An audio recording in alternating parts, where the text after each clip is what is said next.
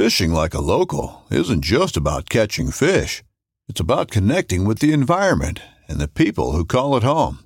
It's about hearing the stories and traditions that have been passed down for generations and sharing unforgettable moments with the people you meet along the way. Fishing like a local is having an experience that stays with you forever. And with Fishing Booker, you can experience it too, no matter where you are. Discover your next adventure on Fishing Booker. This upcoming concert season will be all about the boots, and Tecovas is your stop for the best in Western style. Tecovas has seasonal and limited edition offerings this spring and summer, including men's and women's boots, apparel, hats, bags, and more. All Tecovas boots are made by hand in a time honored tradition with timeless styles that are always on trend. And Tecovas has first wear comfort with little to no break in period. It's hard to find this level of comfort paired with this level of style. Stop by your local Tecovas store, have a complimentary drink or two, that's WCB style, and shop new styles. The smell of fresh leather and friendly staff are at your service. Many stores even have leather custom branding to make your boots truly personalized. And with regular live music and events, there's no in store experience like it. If you can't make it into a store, just visit tecovas.com. That's T E C O V A S.com. They offer free shipping on all boots, as well as free returns and exchanges, and ship right to your door. Go to tecovas.com and find your new favorite pair of boots today.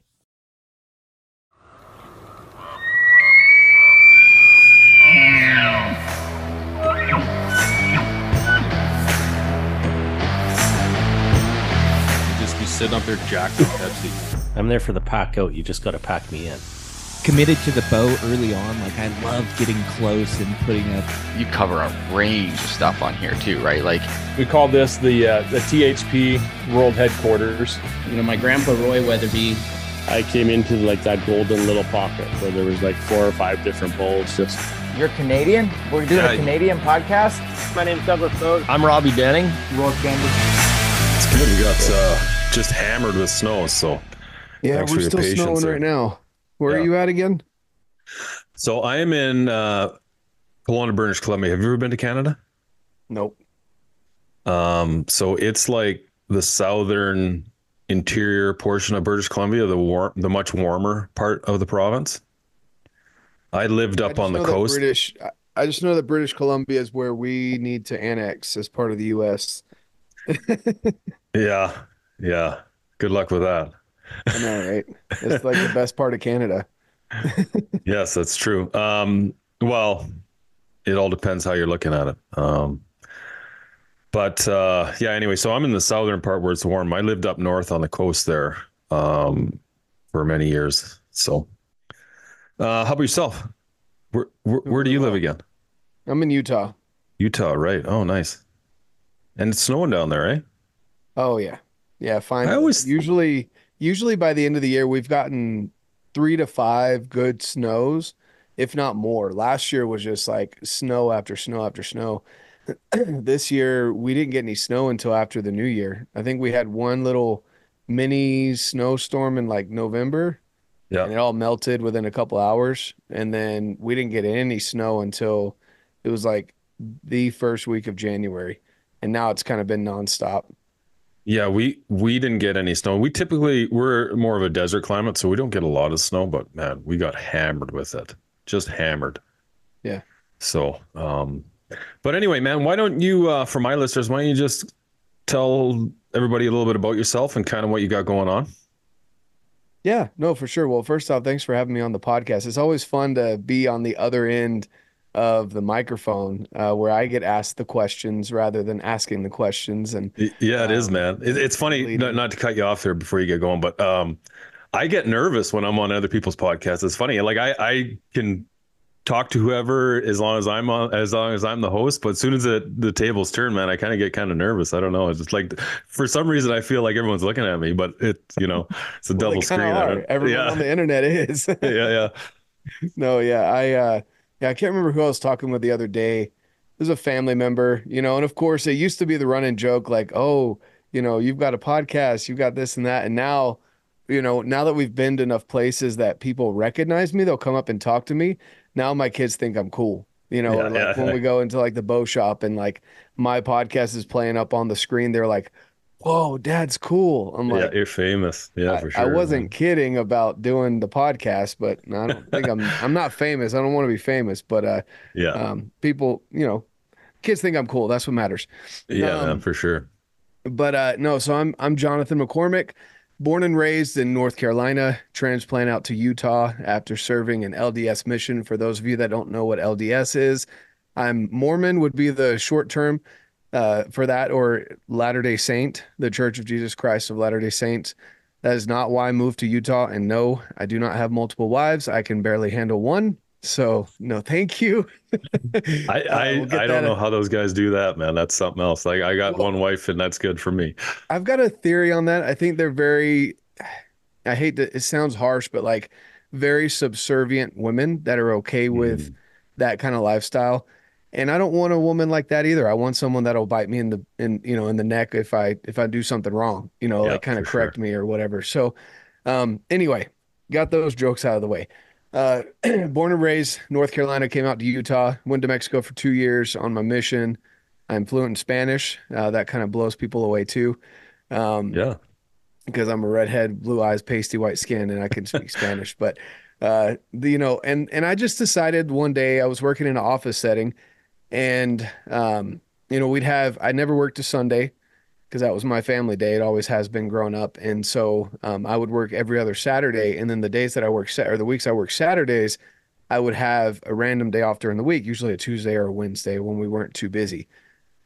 And uh, you know, we'd come in after our days off, and people would be like, "Oh yeah, you know, I caught up on my show," or and I went to uh, and went and ran some errands that need to be done. Got the oil changed in my car, you know. And they're like, "Oh, what'd you do, Johnathan?" And I'm like, "Well, you know, I took my kids on this hike up Donut Falls or up this way or that way." And they're like, "Aren't your kids toddlers?"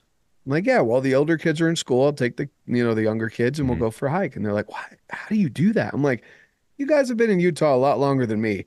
Like, we're blessed to be able. You drive 10 minutes and there's like 15 different trailheads that you can hit, and usually the first mile is kid friendly." And after that, get over yourself and carry your kids, like so they Yeah. can enjoy being outside.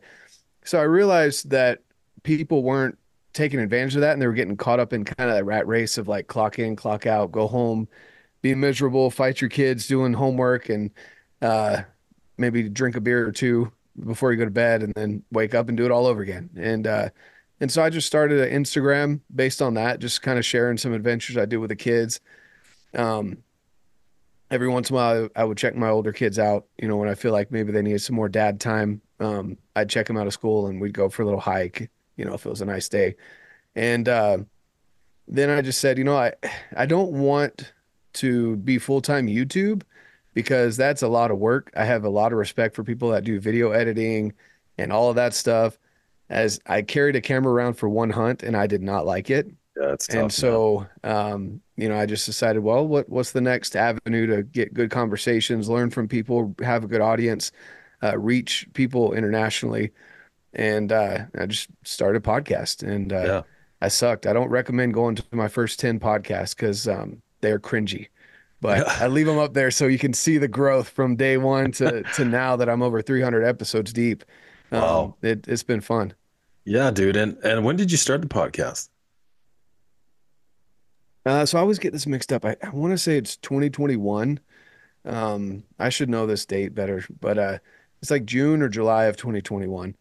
Yeah, because I mean, you've been doing it longer, not as long as I have, but you have more episodes out, so you've been hitting it pretty hard, dude. That, that So I gotta one commend you on point- that.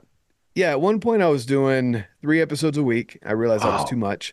And for people Um, though, don't like people who listen to podcasts. They're a lot of. There's still a lot of work. Like it's not as much as like video editing and all that stuff, but it's still a lot of work. You still have to, you know, once you get better at your editing, it becomes quicker, and then you get like you know a, an intro set up, and it does become easier. But you still have to, you still have to get it out there, right? And it's Oh, yeah. still it takes it takes time, and it's you know and you know lining up guests takes a lot of work, and yeah, so um, Mm-hmm. three episodes a lot a week is impressive. Yeah, so I was doing um I was doing like a mindset episode that was like Cool. 10 to 15 minutes. And then I was doing, so that was like a Tuesday. And then like the Thursday, I was doing gear stuff because I'm a gear junkie. Mm-hmm. And then uh, Saturdays are my longer form where I'd have the the guest on. Um, and so I was kind of hitting it like that. Realized I was a little too much, so then I condensed it down to tinkering Tuesdays. Sometimes it's mindset, sometimes it's gear, depending on what I want to share. And then Saturdays are always the guests, so it's an hour to an hour and a half, depending on the episode. Um, and yeah, it's it's uh, like right now I'm kind of in that phase where I've I've almost booked up too many episodes. Like I think I'm almost two months out. Like I could not record Wow. for the next two months and still have, um, and so that's a little too much because then you start becoming not relevant. You're not talking about things that are relevant. So it's a fine Mhm. balance, you know, Yeah, for sure. uh, of of trying to keep things relevant and uh, and also you know being okay when people have to reschedule. Like that's another thing for me too. I'm like I I don't want my conversation with you to be a stress. Like yeah. if you have a family emergency or you have work or something comes up, like, cool, we'll just reschedule. Like it's not going to screw up my timeline. I'm I'm all right with that. You know. Yeah, absolutely. That's one one thing for sure is, is it, it is really hard. You know, people have lives and family members and all that stuff and kids, kids activities like my kids, man. We're busy almost, you know, not seven days a week, six days a week. We're busy with their stuff. So, um, yeah, you really have to uh, find time to where it's not going to affect what your family's doing and affect there because it's at the end of the day, this is for, uh, I mean, it's, it's our gig. It's not theirs. It shouldn't take away from any time from them. Exactly. And I try and get my kids involved with it too. Like they're they see me on my phone or on the computer and they get home from school at like 3:45. Yeah. So I still have like at least until 5 that I usually work, uh, depending on if they have activities to get to and, and whatnot. So they'll see me on my phone and on the computer and I'll I'll bring them into the office and say, "Hey, this is what I'm doing. I'm not I'm not playing a video game. I'm not Mhm. like dinking around. This is work. Like my phone is work, my computer is work."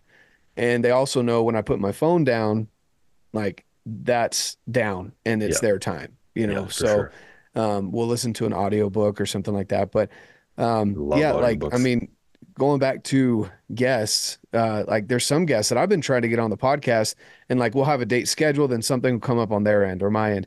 And it's been over a year for there's two guests that I can think of that I've been back and forth with and we text all the time. We're good friends, so I know they're not like just flat out ignoring me, but it's like it's hard to get some schedules together, you know. Yeah, oh yeah, for sure. Yeah, I mean it is, and people are busy, and people get like they get a lot of podcasts. Like some people get a lot of podcast invites too, and so I mean you message them, and you know they've seen your message, and it's just you know they're not getting back to you. You gotta Yeah. just kind of you know move on to the next. It is what it is. Exactly. Um, yeah, that's cool, man. We we, we started at at started doing so no electronics even for mom and dad after six o'clock because it was getting That's out of awesome. control. So it's like phone calls only for work. So I told all you know the guys that work for me, all my friends, family members, if you want to reach us, you have to phone because like the days of like a landline, those are over. Mm. You know what I mean? So it's not like you have to phone the house. It's it's uh yeah, but it's been good. It's uh yeah, you definitely have to uh you gotta keep them involved. And that's the beauty about the outdoors is like my kids heavily involved in the outdoors. Um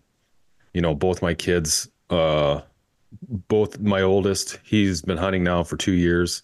My youngest just got her got her license or finished her course, so she's going to be full bore next year. My 7-year-old, he he doesn't understand why he can't go. He wants he's trying to write a letter to the ministry to get him to change the, the rules on that. So we'll see how that goes. so when did you get into hunting?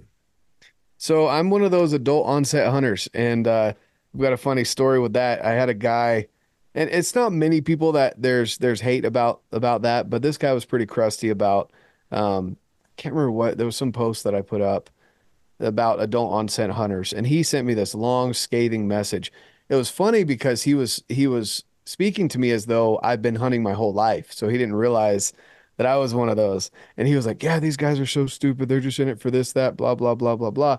And I just listened to him, you know, message him back and forth, and then after he'd put his foot in his mouth far enough, I was like, "Hey, um, you know, I'm I'm one of those guys, and I appreciate your support, and this is why I do it, you know." And and Yeah. so, um, I'm I'm nowhere near an expert. I actually just killed my first bull. This guy right here, this Nice. past year. So it's been three years uh, bow hunting, and before that, it was three years of rifle. Um, and and so I, I did mule deer a couple times, and and I didn't hit anything huge, nothing that people would consider, you know, Boone and Crockett trophy or anything. But for me, I was like, I was successful uh, the two years that I actually had a tag in my pocket with a rifle, and it seemed like it wasn't too difficult.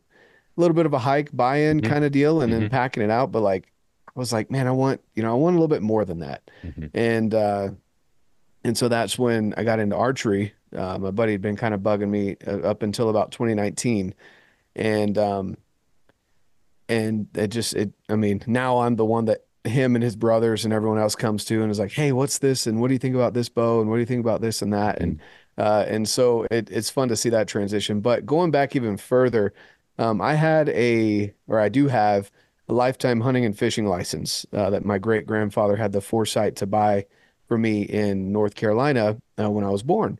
And he come to find out, I wish he had, I wish he had lived long enough for me to to get into the outdoors with him. Um, he was a he was a killer. Like he was awesome with you know, everything from trapping to uh, whitetails with a rifle. They never really got into archery. Um, they were definitely more of the let's be efficient. We're bringing. They actually you know used everything. They they ate the meat. They were farmers, so um, they were more concerned about the efficiency of making sure they got one rather than uh, taking you know two months to to chase a whitetail with a bow. And um, and so anyway, I grew up using the fishing portion of that license every single year. We'd always go bass fishing. That's always one of my favorite things to do. Um, sometimes coastal fishing. And uh, the one time I went hunting in North Carolina, uh, it was it was interesting uh, because I got up. It was later. I think I was I was like 16 or 17. My mom was was dating someone because her and my dad had divorced, and this guy was like, "Hey, your son's into the outdoors. He's an Eagle Scout. You know, let do you mind if I take him hunting?" She was like, "Yeah, sure." So I went out and I sat in this elevated box blind, and for me, it was like what stood out to me was there was three basically shooting lanes. There was corn at the end of this one. There's a salt lick down here, and then there was a feeder on the other one. And I was like, and they were like maybe a hundred yard shot at the most. It was probably 80 yards and in. And I just kind of sat there. I'm like, I mean, this is if this is hunting, like I'm not really into it, you know. Um, it's not fun to sit here and hope something comes in. And even then, I'm like, if I want to go shoot, like I can go shoot targets elsewhere, like with shooting lanes, you know. Yeah. And and so I just kind of brush it off until after my mission. Then I got married and uh, uh, I was a I was like two years into our marriage. Uh, I went to go help a neighbor with moving some stuff. And went in his garage and I was like, whoa, like there's a lot of Euro mounts up here. At the time, I didn't know that was a term even. I was like, Mhm. there's a lot of skulls and cool antlers. And, and uh, so we started talking through them and he was like, hey, um, I said, hey, would you mind? Uh, I said, I don't know if I'm even saying the right thing here, but can I tag along with you? He was like, sure. I said, what do I need? He said, pair of boots, some warm clothes. Here's a day. Meet me at this trailhead. I said, okay, cool. Uh, met him, went up and learned how to glass, how to spot, you know, deer and elk. And, um, and I was hooked after that. And, uh, Yeah. when, you know, did all my own homework, took, took the, the license for out here in Utah, took the test, got the license, and then started applying for points and, and learning the system a little bit and uh, still learning the system because that's always that's a constant struggle figuring out the new rules and regulations and all that but um, that's kind of where it all started uh, Nice. and then you know just kind of took off from there Yeah, that's sweet, man. Yeah, that's awesome. It's it's I mean, it doesn't really mat- matter when you get into it. Um, I mean, you know, pe- whatever you enjoy doing it, it, it if you if you're not hunting, as long as you're doing something you you enjoy and as long as you're physically active, I think uh, you know, all the power to you and I'll support anybody that wants to do anything if they're passionate about it then you know, all the power to them. But uh, yeah, that's awesome, man. So when you got into archery, what was that like? Explain that a little bit. Like I got into archery it was kind of a long process because my cousin, my mentor, my hunting mentor, um, well, like I say, he he was the guy, he was the guy that really took me under his wing. Now I started hunting when I was really young with my my dad, obviously, right, growing up in northern British Columbia, and um, you know, BC's well known for all the animals they have. So, but I I moved down to the sunnier part, and then I got into like backpack hunting, and that's when I really fell in love with it. You know, chasing elk, chasing mule deer, and then I slowly got into archery. But that process for me was really like, in BC, there's no incentive to really archery hunt. The archery season's only nine days, So it's like, I mean, you can still hunt with a bow all year round. Now, you know, for the last while, I only hunt with a bow. I don't use a rifle anymore. But like that process getting into archery, man, it was a grind. Like it was just really frustrating. Luckily for me, I had I had a great mentor, and he, you know, he was the BC champion, so he helped me, you know, just bypass, you know, shortcut a lot of these mistakes that everybody made. And it's I'm always interested to hear people's path to it. Like now you look at you now and like you're doing tournaments, right? You're a great shot and all that stuff. But like when you started, archery's not easy. And a lot of people pick up a bow, they go to a pro shop, they get their draw length, everything's measured up, and then they go home and shoot some arrows. And then they start realizing how hard it is and they put it away, they never pick it up again. Mm-hmm. So I'm interested in just like I always love hearing people how they they got like what their how they progressed into it and how they stuck with it. That's a that's a good question. It's a fun story too. Uh, so that same guy that you know took me out hunting, he's uh, uh-huh. he's become basically a, a brother to me. Um, he's also our CPA. He owns a CPA firm. Really smart with that. So if you're looking for a CPA, definitely look into Brent. He will help you figure out how to spend more time in the outdoors if it's possible oh. in your situation. So uh, he, he he loves to merge those two. But uh, anyway, he he kept bugging me. He was like, you know, my my sibling. He was like, you're you're into fitness. You're okay with failure, like not being okay with failure, but like learning from it. Mm-hmm. And you're not going to throw a fit or throw your bow off the mountain if you miss a shot. You know, uh, you're you're very dedicated. So you kind of check all the boxes for someone who would be into into bow hunting.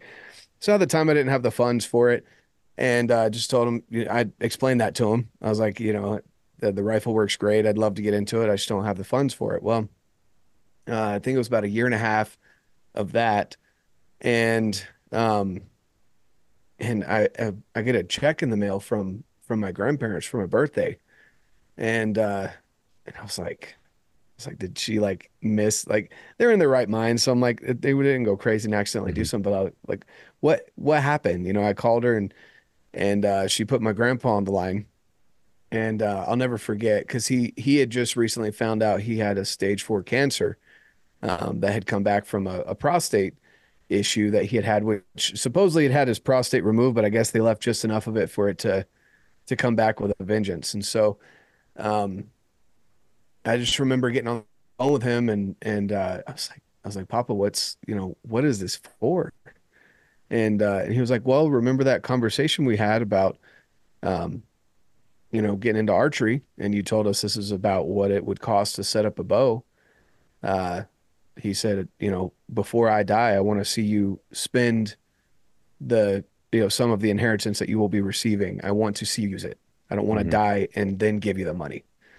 And cool. I was like, you know, that, I mean, it still sends chills and, uh, and gives me goosebumps because I'm like, wow, that's all right. And this man has been through, um, Korea, Vietnam, you know, multiple Purple Hearts. Uh, he's seen some stuff. And so, Warrior. for him to have you know whenever he speaks whenever he's you know actually talking i, I listen because he's got a lot of wisdom. And and so i said okay I, you know i won't let you down. And went and you know shot all the bows went up to the bow shop and i kind of laughed because uh, my buddy mark who works up there and, and jeremiah who's the owner of wild arrow um, you know i, I laugh because i'm like you guys sold me a bow back in 2019 and can't get rid of me now. But uh I went through and I asked all the questions. You know, what about the longer length versus the shorter length? And uh, you know, what's the most poundage I can get up to? And I could barely pull back 70, you know, at the time. Like I walk in and they of course they hand me the seven. They're like, we don't have an 80 pound bow, but here you go. And I could barely pull it back. Um, and they're like, well, they're like, that's just you, you know, having to you gotta figure out the those those muscles and and using that technique a little bit better. So I went through all them, them and then I ended up picking a Hoyt, um, the Axius 29 and a half. Nice. Uh, went with some victory arrows, victory rip, TKOs. Um, just kind of a, a good solid 450 grain arrow, um, flying out of the bow. So they, we ordered the bow cause I wanted it, uh, I wanted it in Kuiu Verde 2.0 riser with black limbs. And I think we did, I can't remember what strings it was like gray strings or something, but um, they're like, it's going to be a couple weeks because it's custom order. I said, that's fine, but I want a bow the way that I want the bow. Mm-hmm. So, um, they were very kind and let me borrow one of their bows uh, while I was waiting for mine to come in. And we ordered mine from the 70 to 80 pounds because I'm a 28, 28 and a half inch draw length. So I'm like right down the middle. and I wanted the ability to turn it up to Mhm. get the higher poundage if if uh, if I could. And so they sent me home with a bow that was 70 pounds to just get some reps in. And every single day, it, I did 20 reps every single day for the two weeks that it took for for that bow to come in. And man, my shoulder was sore. But like I took videos and um, I went into them. They they watched my technique. I took videos and sent it over to there's two uh, two guys that I trusted online that I you know I was getting information from, and I could tell that they were they were not trying to sell you stuff. They were genuinely trying to help people get better at archery. So I'd send them, they'd review it, they'd tell me this or that I should tweak, and um, anyway, my bow comes in. You know, we turn it up to 75 pounds, and I did another two weeks of the same thing, 20 reps a day. And I'm telling you, by now my shoulder is like, I'm, I mean, it's it's numb to it at this point. Mhm. but what when I say that, I I recommend people use the right technique, of course. Like don't, you know, I was doing everything from sitting. I would do five reps sitting, five reps kneeling, and then 10 reps standing. And I would video myself and make sure I'm not, you know, doing this whole thing like leaning this way and like yanking it back, you know, Mhm. like it's solid core, uh, pulling back with the proper technique and not being overbowed and, and learning that proper technique. Um, and then teaching your body that same thing. And, uh, eventually got it turned up to full. I think that one ended up pulling like 82, 83 pounds. Um, and it's a snappy bow. I pull it back every once in a while now. I'm like, oh man, it's only been a couple years and this bow is rough compared to the the new cams that have come out Oh, in the last three years. It's it's Um, it's impressive the technology, like how much easier it is. Like Yeah. it's it blows your mind. Like the last 80 pound bow I shot was the Hoyt RX5. Mhm. And like I remember before that, I just shot. I mean, I had all the I had a lot of a lot of Hoyts. But like I think of my my my cousin, I don't have any of my old bows, but my cousin has his bow and like his is 70 pounds. You pull that thing back and you're like, oh my God. Like Mhm. it's just violent. Yeah. Small, tiny little cams. Yeah. it's uh it's not forgiving like these new ones for sure, man. You could pull an 80 pound bow back now and it's like it's smooth, especially Oh, yeah. if you get like butter. Yeah, if you get some good cam, like those EC2 cams that PCA, Mhm. PC, PSE has now, man, like they're just, yeah, they're beautiful. Oh yeah, no, for sure. So, you know, I was going through that, um, finally got all figured out, and then afterwards, you know, I went through the process of learning how to dial in your sight and and all of that. Um, but that was kind of where I started, and it was again the you know there's there's a there's a key to all of this stuff is, you know, from the moment I got into hunting all the way through like archery, I wasn't asking people to do it for me. I was asking good, solid questions. Mhm. I was asking a lot of them. So, you know, I, I go back every once in a while and I ask people, you know, did I did I bug you with these questions? And they're like, no, not at all. You actually had good, solid questions. Yeah. So, you know, do your own homework and and do the work for yourself and then ask good questions. And all of that combined, continued with, you know, the the consistency of the the reps. Um, that was a big deal. And and my first kill ended up being because I wasn't comfortable with that year. Um, I could have picked up a bull tag because they're over the counter here in Utah, and I just told myself I want a good solid year behind my bow before I go after any big game. Yep. And so um, I went and got. I ended up getting two turkeys, uh, which is an even smaller target uh, eh, with a bow. And and then the next year is when I started actually going for uh, for for elk and deer. And so um, my next kill was a a, a doe, Mhm. and then um, yeah, it just kind of went from there. But but yeah, that's kind of my my how I got into it was just basically I, I enjoyed the tinkering aspect of it. I enjoyed that it's one of those things that if you don't do it uh, consistently, then you kind of start to lose it a little bit. And I also like the fact that you don't necessarily have to be the best uh, or most talented. It's it's got a lot to do with consistency and repetition, which is something that I personally am good at. I don't have the best, highest quality podcasts out there, um, but I'm very consistent. If I say there's going to be a podcast out, or if there's going to be a post, it's there. Mhm. And um, and and it's the same with you know with archery. I try and get at least five reps a day in at this point, even in the garage, blank baling kind of deal. Um, just to make sure that I've at least got the technique down. And then, you know, every once in a while when you get the chance to stretch it out, it's fun to to to stretch it out. And um, I think the furthest I've shot my bow is 150 yards. Mm-hmm. Uh, and that's a lot of fun. Watching Yeah, that man. arrow fly is a lot of fun. Yeah, and you can tell you just you wait, you can see it if you're shooting at a balloon and you just wait, wait, wait, and then it pop. Uh-huh. Yeah, it's awesome. But no, that's cool, man. And um, yeah, and you're right, man. Consistency. It doesn't matter what you're doing in life. If you're consistent and you work hard, and you know, like you said, if if you're not afraid with failure, if you embrace failure, because that that's where you grow, right? When we get knocked down, we get up. Like, you know, I've I've been knocked knocked down more times than I can remember. You know, I, I remember thinking way back when I started my first business. You know, everybody laughed at me. I was 18. They're like, "What are you, you know, what are you going to do? You're 18 years old. You can't start a business." I'm talking like my dad, my family members. You know, Oh, yeah. um, laughing at me, thinking it was a joke, right? And then, you know, I, you know, that obviously didn't work, and I, you know, I got up, tried something new, right? And that doesn't work. You get up and try something new, and then eventually, over time, you know, that consistency and that just, you know, hard work and that, you know, embracing failure as part of success. Boom, it's like wow, and then you know, people look at you now, and you're like, well, must be nice, and you're like, oh, yeah, you weren't saying that, you know, 25 years ago. So it's it's awesome to hear your story and your introduction to archery, man. That's great. Yeah, it's you know, and I, I would agree.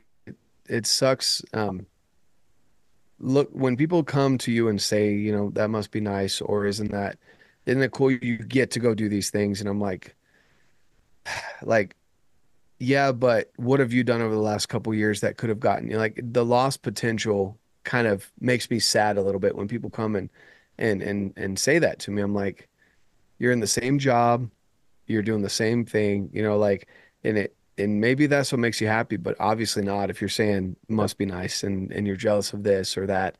Um, it's un, it's unfortunate, you know, w- when you hear things like that. I've also, uh, it's also sad to me to see, like when there's a kind of, I, I guess, an incidents where there's uh, like mortality is kind of brought to the forefront of your mind. Um, we've we've got a really close uh, person here in the family that that just collapsed from a uh, he had a aortic valve rupture, and normally that's deadly. Mm-hmm. Um, and and he collapsed, and luckily they were able to save him, and luckily it didn't perforate the actual aorta. Um, it it just caused a lot of issues, right? And and they had to go in and repair. It was over a twelve hour surgery, and this guy is one of those people that he just gives and doesn't really look to recharge his own batteries and that stress and high blood pressure and everything else caused this tear that could have ended his life very easily. Most people do die from this. Luckily he just happened to be you know live really close to a hospital and the, the ambulance was able to get there within minutes. Um, and so you know i had my my son my daughter-in-law and um, my mom, all three of them recently have come to me and and asked after years. I mean, obviously my son has been living in our house since I've been in his life, uh, you know, for for over 10 years. And um, he's finally coming to me asking me for for help with fitness and nutrition stuff. Yeah. Uh, it, it sucks that it takes something like that, an event like that, for people to come to you, but at the same time when you got to be ready when those people do come to you and start asking for help and advice and and the consistency that I have shown over those last over a decade in his life shows that he's now confident in coming to me Yeah, that's awesome. when he's when he's at his you know his weakest moment and uh um you know I hate that that happened to to this guy but at the same time like it's a it's a moment that that we can be there and be ready to help where we can you know Yeah, it, it is unfortunate. I know in my life, like I was always, you know, I started this business that I have now, and I and I was really successful at it. Um, made you know lots of money, but I always perceived like success and happiness. You know, I'd go to work, work hard, work six days a week, running my body down, drinking lots. Um, you know, and I always just said, you know, if I'm successful, everything's going to work itself out, right? Like I, you know, I, it didn't really you know, I didn't really correlate it. Like I didn't put all the pieces together. And then, you know, I, I, I found my best friend dead. Um, you know, and, and he, he worked for me. We fished together a lot. you know, we did a lot of stuff in the outdoors together. Um, you know, and that was kind of like a, a, a, a, switch. It just flipped right for me. And then I realized, you know, like, you know, like, and, and I've always been active, you know, like I do a very physical job and I always, you know, do, um, you know, I do physical activity, played hockey, did all this stuff. I was really, you know, in the back country is where, you know, you know, but it was more like, yeah, you get in shape before, you know, two weeks before a hunt. It wasn't as present as it is now. You know, once I got into mm-hmm. really like my late 30s, early 40s, it was like boom. And that's when I got into bow hunting. And I, you know, I attribute a lot of that to bow hunting and just kind of like mental clarity on like life and all that stuff. But yeah, you know, it's really awesome when you see your kids take, you know, they follow your lead in that. And like my oldest, he, you know, a couple years, a year, about a year ago, actually, he got into it. He got into running. He got into, you know, he wanted to lift weights and i said well you don't really need to lift weights right? You're 10 years old. Like but just do some push-ups do some sit-ups right? Do body weight stuff. That's all you need. You don't need to be down here doing bed trying to bench press 60 pounds or doing all that stuff. You just don't need it. But like running's great. Yeah just you know body weight workouts are great. But just and he's been doing it consistently over a year and like man you see that kid run now right? Like it's amazing how much he's he's gained and growed with it. And just his mindset and like his consistency and it, I I think it's great for the kids because it builds discipline mm-hmm. for them. And like you could be motivated all you want, but there's a big difference between being motivated and having discipline.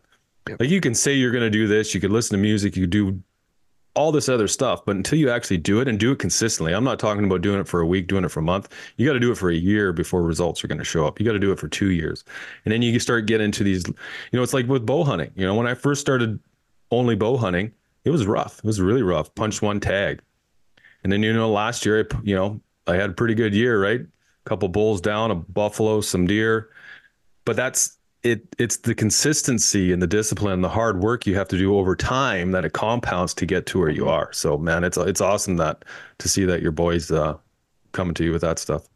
Yeah, yeah. It's and being a dad is one of those things that it's it's one of the most rewarding and frustrating things and you can have all that mm-hmm. happen in a span of 10 minutes where it can yeah. be like you can be celebrating this big win and then all of a sudden something happens and you're the most frustrated you've been in in months you know uh, all from the same kid and uh, it's because you want to see your kids succeed and be a better version of you and and be able to get do more than than you did um, at that age and uh, and so you know that that's a big thing for me uh, sharing what I do and um, getting them into archery. Again, things like the, I guess, the hunting and the archery and uh, the outdoorsy stuff. It's not something that I, I don't force on the kids. Um, I invite them, and then when they start to show interest, is when I, you know, I provide the equipment or uh, the opportunities or whatever it is. Um, you know, something else too that that's big for me, right around that time that I was getting into archery, uh, I had a you know a big transformation back in 2020, um, where I got down to the lowest weight I've been in a while. I felt really good, and uh, I started working with with 1st Phorm. And the reason why I started to do that, for people that don't know anything about 1st Phorm uh, or 1st Phorm Outdoors, is more specifically the branch that I work with. Uh, 1st Phorm is an amazing company that basically the goal is simply to get real people lasting results, long lasting results. And it's a company that it puts the community first over selling supplements. Supplements are obviously there. It's it's something to to help, but the community comes first and the education as well for everyone. And so it's not just, hey, come join us and oh, here's the stack that everyone takes. Here you go. Let us know if you got any questions. It's hey, come join the community. We love doing this and that. Here's our activities.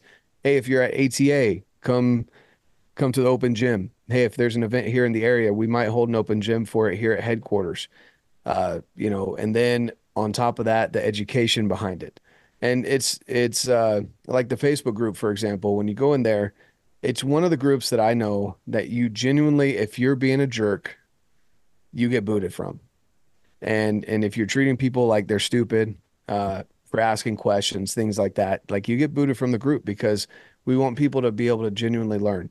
Hmm. So anyway, all that to say, 1st Phorm Outdoors is was formed because we recognized that 1st Phorm showed a lot of I guess a lot of the bodybuilding style or or not even just bodybuilding because there's like ultra marathon runners and stuff that are in the in the 1st Phorm community, but a lot of that hardcore disciplined working out style that a lot of outdoorsmen and women don't they're not attracted to.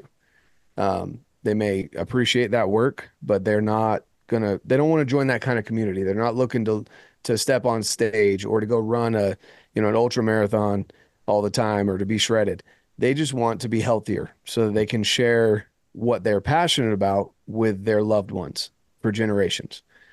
And so what we've done is we've taken, you know, that mission of 1st Phorm to to get people, real people, long lasting results. And we've met the outdoorsmen and women where they are, whether that's on a boat, bass fishing, or it's out hiking or backpacking or hunting or archery or rifle shooting or, you know, getting into uh, the tactical games, for example, like pistol shooting for for events, things like that. Um, we want people to recognize that you don't have to be shredded, like Dale Beatty. If you guys know who Dale Beatty is, do you know who that who who Dale is, Kevin? No. Oh man, I'll have to send him to you. He's like, Yeah. I mean, it looks like someone chiseled him out of a freaking rock, and he stays like that. Um, he doesn't fluctuate in and out of that. He's just like that all the time. It's Crazy. crazy. But uh, you don't have to be like that to enjoy the outdoors. But every man and woman that I've spoken with wants to share what they love in the outdoors with their kids, their grandkids, and their great grandkids if they're blessed with that amount of time. And so we want to encourage that. People want to talk about, you know, the Dave Ramsey stuff where you, you know, you invest and you become a millionaire by the time you retire, et cetera. And it all it takes a little bit here and now. And the younger you are, the smaller you have to start investing at that time to equal the same result in the end. It's the same with your fitness. You know, if you're mm-hmm. putting small investments in every single day and incrementally growing that, by the time you retire, you're going to be looking way better and feeling way better than most of the mm-hmm. people your age. And you're going to look back and say, man, those 30 years, those 40 years may not have been easy because everyone else, all my other friends were out chilling, eating these greasy burgers, watching Netflix, binging shows. And I was out here doing a stupid outdoor workout for my 75 hard or whatever it was. I was out, you know, getting ready for, for elk season. And now, though, you look back, you're like, well, my joints don't ache as much. I can get off the couch. I can play with my grandkids. I can help my grandkids get up into a tree stand. Um, I can take my kids out on a hike and they're not out hiking me, you know, that kind of deal. That's what we want. And so, anyone who hasn't checked out 1st Phorm Outdoors, I recommend that. Don't be scared of us trying to like shove supplements down your throat because that's not going to happen. It's going to be, we're going to welcome you in with open arms, talk to you about, figure out what you love, what you enjoy, what your goals are. And then if supplements fit in there because you need some help with nutrition, that's what we're here for. And if not, we still want you. We want Cool. you in the group. So Yeah, that's cool, man. I, I see you doing a lot of stuff, and I'll put a link up in the show notes. Um, yeah, you know, it's funny, and like I, I know a lot of like old, older, you know, the older generation of hunters, and like this new generation of hunters coming up, you know, behind us. You know, fitness is a lot more involved with hunting, and like I tell everybody, I'm like, well, listen, like, because you, no matter what you do, if you try to mix hunting and fitness, there's going to be the guy that says, well, I don't need, I don't need to be in shape to go kill a bull. I kill a bull every year. Okay, but listen, if you get in shape, you're going to be healthier. You're going to start eating better. Everything's going to, you know, your body's going to react better. You're going to live longer. The longer you live, the more you get to hunt elk. So really, it's going to make you a better hunter in the long run. So, but uh, yeah, that's obviously cool, we man. can't obviously we can't control like you know if someone happens to get like ms or alzheimer's or something like that right we No. can't control that but you can control your weight Mm-hmm. you and weight is the contributing factor to so many issues such as heart disease and just diabetes and so many other things that break down your body wear and tear on your joints i mean just think about that you know have you Yeah. ever gone and and you know for some people that maybe haven't gone through a weight loss uh, you know, at, at any point in their life, go throw a 30 pound pack on your back and go walk for an hour. And you tell me that your feet aren't sore. Yeah. Or that your knees or that your back isn't feeling shoulders. it in some degree. Yeah, so imagine, yeah, go ahead. Oh, I was just gonna say, especially you know, and like not necessarily for guys overweight, but just like for the working man who does a grind. You know, if you're doing construction, if you're up on a roof, you're going up and down ladders all day, your knees are gonna take a pounding, and if you're not keeping up, you know, if you're not doing those exercises to strengthen your quads, strengthen your calves, strengthen your hamstrings, doing stretches to you know improve flexibility, your life's gonna be, it's gonna be a lot it's going to be a shittier life for you in the long run if you're not, you know, if you don't work on those things. And like you said, if you start when you're young, like all these young guys that work for me and they're in their 20s, I'm like, I see the stuff they're doing. I'm like, you know, you guys should incorporate a little, you know, uh, little exercises three times a week now because when you're my age, you're not going to feel like I am, and you're not going to have to do what I have to do every day just so you can get out of bed. So I'm just, you know, but you know, it, Exactly, and for the people that are you know struggling with with weight issues, and and you know that nowadays it seems like more people than less people are struggling with weight issues.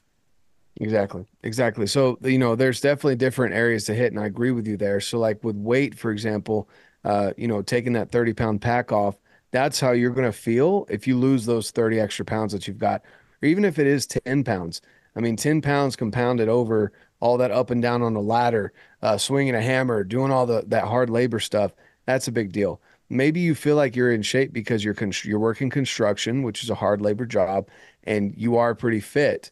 Okay, cool. Like what you were saying, what about some mobility? And what's your nutrition like at that point? Mhm. If you're working your body hard, uh, are you getting enough omega threes? Are you getting enough, you know, carbohydrates to refuel uh, your your muscles, your glycogen stores? Are you hydrated? Not just drinking water to where you're pissing clear, but are you actually rehydrating your tissues so that you can get the nutrients to your muscles and your organs and everything else in your body? Uh, are all of those things? Do you have enough protein to rebuild the muscles that you're tearing down throughout the day if you have a hard labor job? Um, and then, of course, the omega 3s for cognitive function. You want to lubricate those joints that you're bending in and out. You're going up and down stairs, up and down ladders. Like you got to make sure that those things are, are dialed in. Even if you are looking in the mirror and you're jacked and you got a six pack, it doesn't mean that you are nutritionally sound Yeah, because you could you could go try and chase an elk and uh, you don't have any glycogen stores to be able to work off of or any fat stores to be able to work off of that then you just your body burns out and you you're just as exhausted as the dude that's overweight trying to go up the mountain yeah. I should I should connect with you more and and like I feel like I need to really improve on like my nutritional intake. Like not really what I eat. Like I eat I eat quite a bit, you know, and and for protein I usually consume about 200 grams of protein a day, but perfect you know i train lots i train seven days a week and a lot of those are double you know twice twice a day and i do a very physical job and like i'm not always doing the physical aspect of it being the owner but i mean there's still days when i'll go lay blocks for you know a week and i mean you lay three 400 block a day and they're 35 pounds each it starts to add up right and so mm-hmm. it's the same thing as but it's going the other way it's that comp you know compounding block lifting weight over and over and if you're not getting the proper stuff to replace it and to rebuild and repair your body, then you know it, it's like again, it's going to make your life miserable. And like, let's face it. I mean, we all want to live, and like I hope you do. You want to live the best, longest life you can. hmm Exactly. Exactly. And, you know, for someone like you, maybe protein powder is not a necessity because you're able to get it through Whole Foods. 100%. That's awesome. But how are your micronutrients looking? Mhm. You know, that's when you would look at like something I take non negotiable, whether I eat all my protein or not in a day, is my, you know, my microfactor, which is the micronutrients. So multivitamin, probiotics, prebiotics. Uh, I take my greens powder because I definitely don't eat enough greens, fruits, and vegetables uh, in a day, along with fermented food. I definitely do not eat enough fermented food to get that the probiotics and prebiotics that your digestive system needs. So those the the omegas, the microfactor, which is your basically your multivitamin, but on steroids in a way, doesn't have Mhm. steroids in it, but you know, and then uh, and then greens. Those three things, uh, like I always have those with me when I travel, even when I leave my protein powder behind or whatever. Those three things are non-negotiables for me every single day. Right now, you're talking like just the powdered greens. Mix those with water. Drink it back or fruit juice.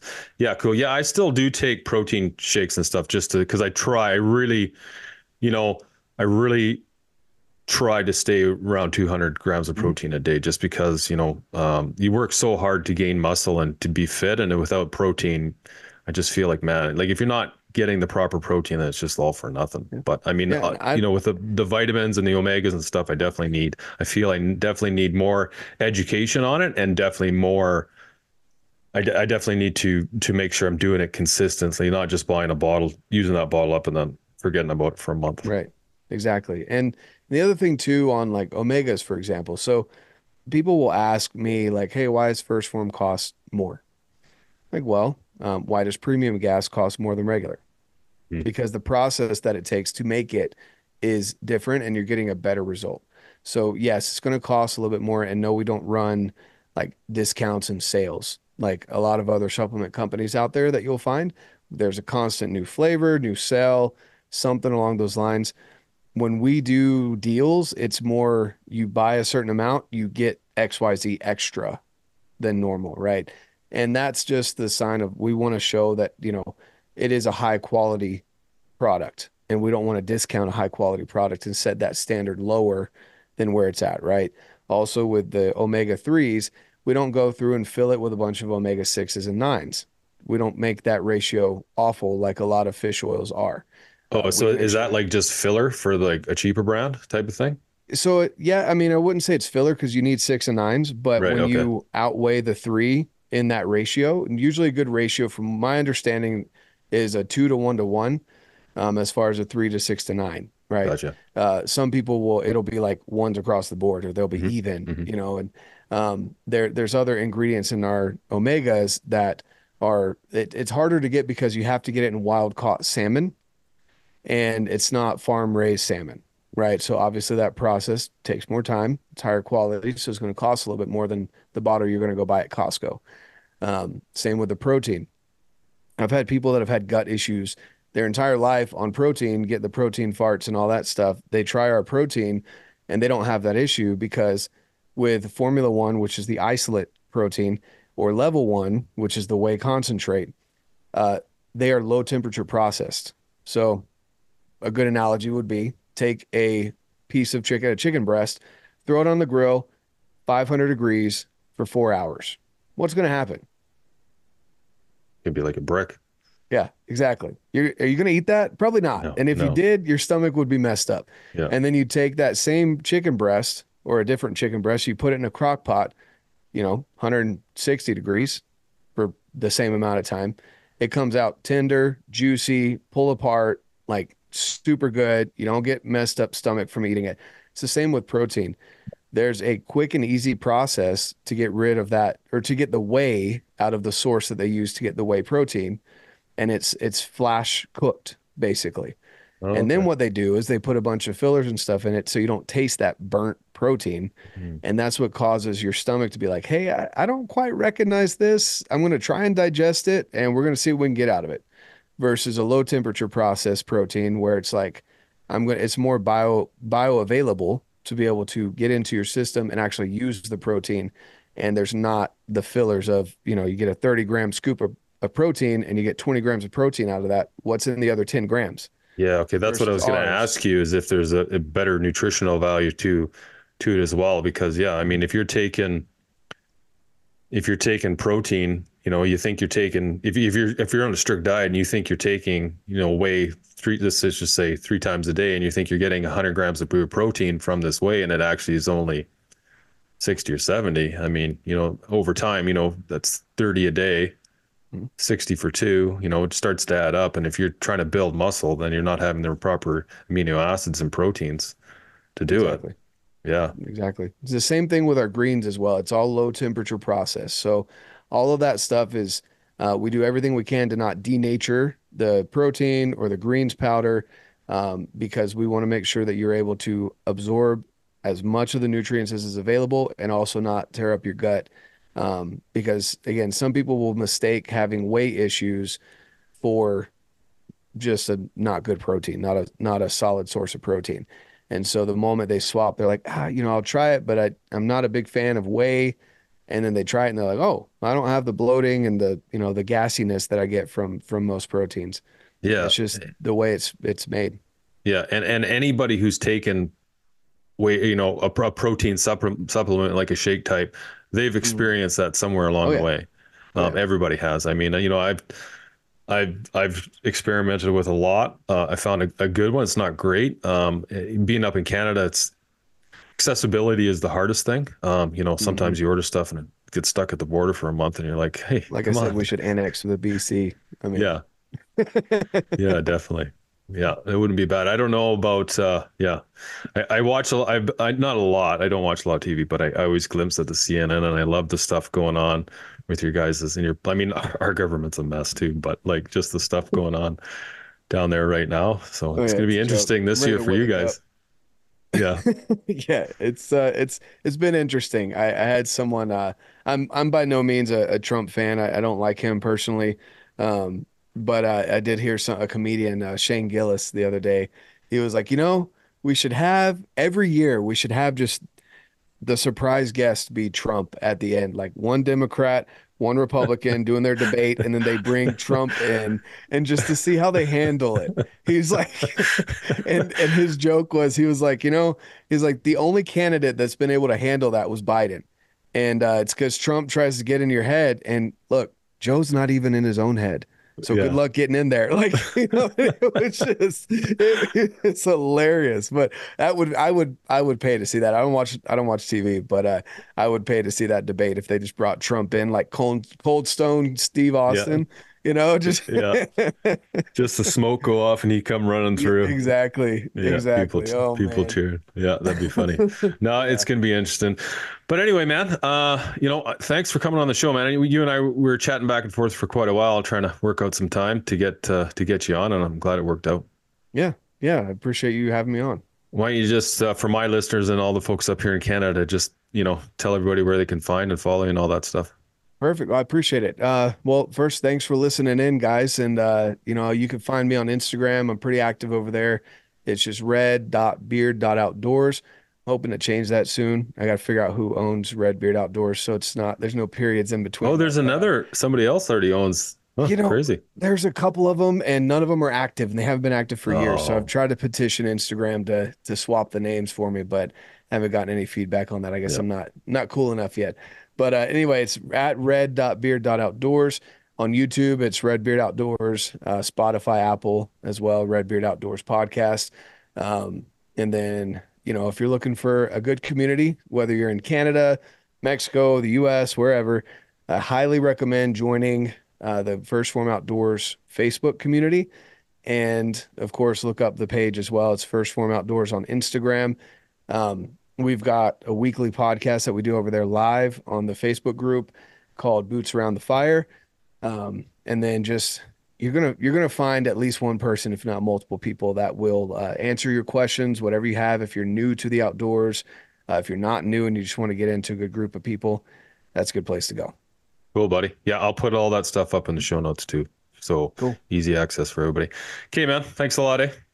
Yeah, thanks for having me. Okay, later.